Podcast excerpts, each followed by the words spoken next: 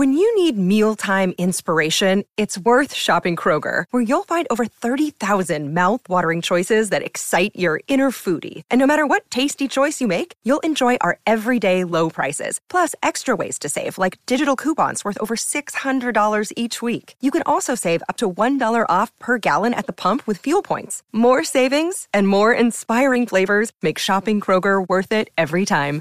Kroger, fresh for everyone. Fuel restrictions apply. You are listening to Namaskar India podcast, where we try to understand the vastness, diversity and cultural heritage of India we live in today. One story and one conversation at a time. Episode 16, The Hun Invasions. Indian history में Gupta period को golden age के नाम से जाना जाता है। इतने successful शासन के मॉडल में ऐसी क्या प्रॉब्लम आई दैट द एम्पायर डिक्लाइंड? बस ये कह देना कि शायद बाद के गुप्ता रूलर्स उतने कॉम्पिटेंट एंड पावरफुल नहीं थे, I guess it's not fair. क्या ऐसी कुछ परिस्थितियां उत्पन्न हुई जिसने आग में घी का काम किया? Hello and welcome to Namaskar India, और मैं हूँ आपकी होस्ट आराधना। हंस, ये टर्म शायद आपने सुना होगा, पर आखिर ये हंस थे कौन? कुछ लोगों की माने तो these guys were the offspring of witches and demons, पर थैंकफुली सच्चाई कुछ और है। चलिए टाइम को थोड़ा रिवाइंड करते हैं और चलते हैं 3rd century BCE में। याद है हमने बात की थी एक ट्राइबल कन्फेडरेशन ज़ियांगनू की, जो स्टेप्स के ईस्टर्न रीजन यानी प्रेजेंट डे मंगोलिया के एरिया में रहा करते थे, जिनसे परेशान होकर ग्रेट वॉल ऑफ चाइना का कंस्ट्रक्शन चाइना के पहले imperial emperor Qin Shi Huang ने करवाया था। याद आया? अब ये ट्राइब चाइना की तरफ यानी ईस्ट की तरफ तो अब जा नहीं सकती थी, so they migrated towards the west.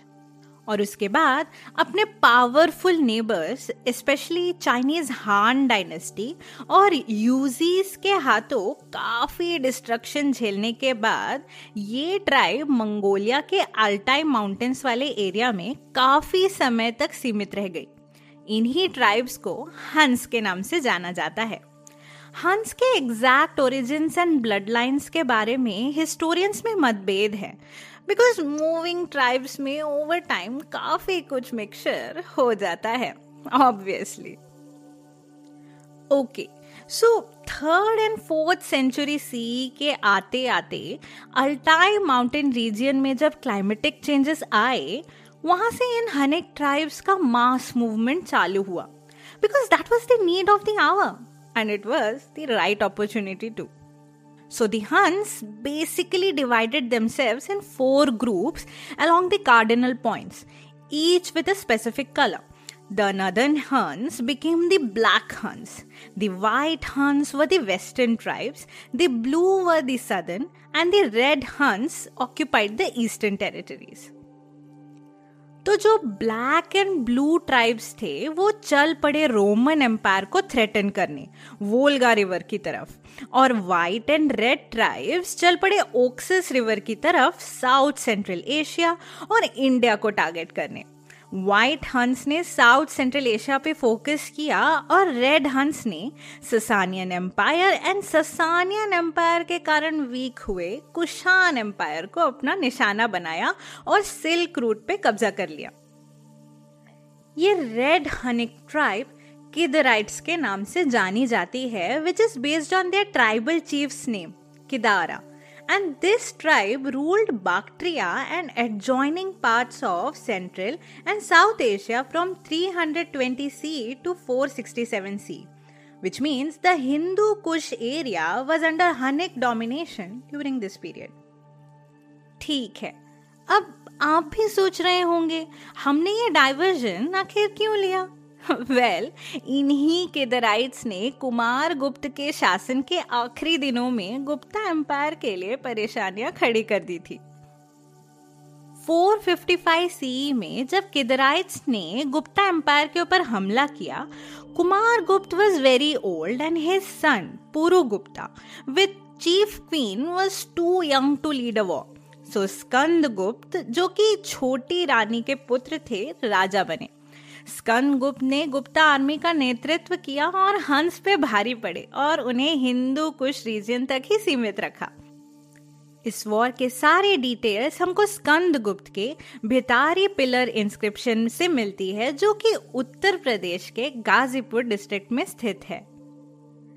पर ये वॉर गुप्तास को काफी महंगा पड़ा, इतना महंगा कि वो शायद इससे कभी उभर ही नहीं पाए।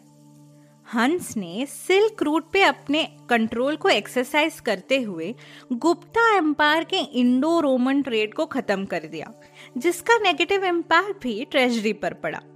और शायद इसलिए स्कंद गुप्त के बाद आने वाले राजा उतने पावरफुल नहीं थे और उनके शासनकाल के बाद यानी 467 सीई के बाद गुप्ता एम्पायर का डिक्लाइन हमको देखने को मिलता है and it vanishes from the map of India around 550 CE. All right, back to Kidarites. India में तो गुप्ता से ये हार चुके थे, लेकिन वेस्ट में ससानियन एम्पायर के ऊपर इनका आतंक कम न हुआ। So the Sasanians did a very very smart thing. पूछिए क्या? उन्होंने दूसरे हनिक ट्राइब्स हेफ्थलाइट्स और Alchon Huns who were basically the white Huns, उनकी मर्सनरी आर्मी को हायर किया और किदराइट्स का सफाया करवा दिया। और कुछ इस तरह 460 सी के आसपास हिंदू कुश का रीजन अल्कोन हंस के कंट्रोल में आ गया under their kings Mehama. Around 493 C तोरामाना became the king of Alchon Huns और उसने हनिक एम्पायर को ना सिर्फ नदर्न इंडिया बल्कि साउथ में गुजरात तक और ईस्ट में मध्य प्रदेश तक एक्सपैंड किया। This crush the already weakened Gupta empire. But thankfully, in 515 C, Prakash Dharma जो कि मालवा के औलिकारा डायनेस्टी को बिलोंग करते थे, उन्होंने तोरमाना को कड़ी टक्कर दी और वापस हिंदू कुश के एरिया में खदेड़ दिया। उसके बाद 515 C में तोरमाना के बेटे मिहिराकुला राजा बने and tried the same thing all over again but with even more force. हंस के बारे में एक बात, ये लोग नोमैडिक ट्राइबल वॉरियर्स थे और काफी खूंखार थे और जहां जाते वहां सब नष्ट कर देते। ये माना जाता है कि मिहिराकुला हेटेड बुद्धिज्म। अब आप पूछेंगे क्यों? तो अगर बुद्धिस्ट टेक्स्ट की माने तो बचपन में मिहिराकुला को बुद्धिज्म के बारे में जानने की इच्छा हुई। सो उसने मंक्स को रिक्वेस्ट किया कि एक टीचर उनके पास भेजे, बट उन मंक्स ने उसका इंसल्ट करते हुए उसी के घर के एक सर्वेंट को उसका टीचर बना के भेज दिया। इस बात से मिहिराकुला का ईगो हर्ट हो गया और वो एंटी बुद्धिस्ट बन गया। इस बात में कितनी सच्चाई है ये कहना मुश्किल है, बिकॉज रिलीजियस टेक्स्ट में कई बार बातों को काफी एग्जैजरेट किया जाता है। अब कुछ तो लिखना ही था to explain his bad attitude towards the religion. पर गौर करने की बात यह है कि मिहिराकुला के सबसे बड़े कॉम्पिटिटर थे Narasimha Gupta Baladitya of Gupta empire who was an ardent Buddhist follower. सो शायद उसका गुस्सा भी मिहिराकुला ने बौद्ध स्थलों को नष्ट करके, मठों को बर्बाद करके और भिक्षुओं को मार कर निकाला हो। रीजन जो भी रहा हो, बुद्धिज्म जो कि एक टाइम पे इंडिया में काफी पॉपुलर था, इसके बाद ऑलमोस्ट गायब सा हो गया। रिलीजन की अगर बात करें तो जैसे कि हमने बात की थी, गुप्ता रूलर्स के पैट्रोनिज्म में वैष्णविज्म काफी पॉपुलर हुआ, लेकिन इस टाइम के आते आते Shaivism became popular in north India. सारी लोकल डायनेस्टीज शिव भगवान की पूजा करने लगे, may be because Shiva represents power and destruction और ऐसे अशांत समय में सबको वही तो चाहिए। मिहिराकुला खुद भी एक शिव भक्त थे and promoted Shaivism. Though south India में Vaishnavism continue to prosper because they were slightly less affected by this chaos and turmoil in the north. Okay, so Mihirakula ने भी नॉर्थ के बाद अपनी टेरिटरी को साउथ में गुजरात तक और ईस्ट में मध्य प्रदेश तक एक्सपैंड किया। But history repeated itself all over again. And in 532 C, Yashodharman, जो कि मालवा के औलिकारा डायनेस्टी को बिलोंग करते थे, उन्होंने मगध के किंग यानी कि गुप्ता एम्पायर के किंग नरसिम्हा गुप्त बालादित्य के साथ मिलकर अल्कोन हंस को बुरी तरह हराया और वो वापस हिंदू कुश की तरफ भाग खड़े हुए, where their powers were taken over by the Hephthalites. The Hephthalites expanded their Hunnic empire into eastern Tarim basin in the east, the steppe region of Kazakhstan in the north, the Hindu Kush area of India in the south, and the borders of Byzantium in the west. Remember, the Sassanians hired them as mercenaries. ये उल्टा उन पे ही भारी पड़े और उनका area भी हड़प गए. But what goes around comes back around. And around the 6th century C, another powerful nomadic tribe, Gokturks, rose in the east, जिनको Sassanian Empire ने hire किया to wipe off the Hephthalites so that they could regain their lands. And the Hephthalites were crushed by Gokturks somewhere around 560 C. उसके बाद जैसे हेप्थलाइट्स यानी कि white हंस, जिन्हें हम इंडिया में श्वेत हुणों के नाम से भी जानते हैं, मैप से गायब ही हो गए. पर मैं आपको बता दूं, ये लोग ट्राइबल वॉरियर्स थे जिनके जीन्स में सर्वाइवल था.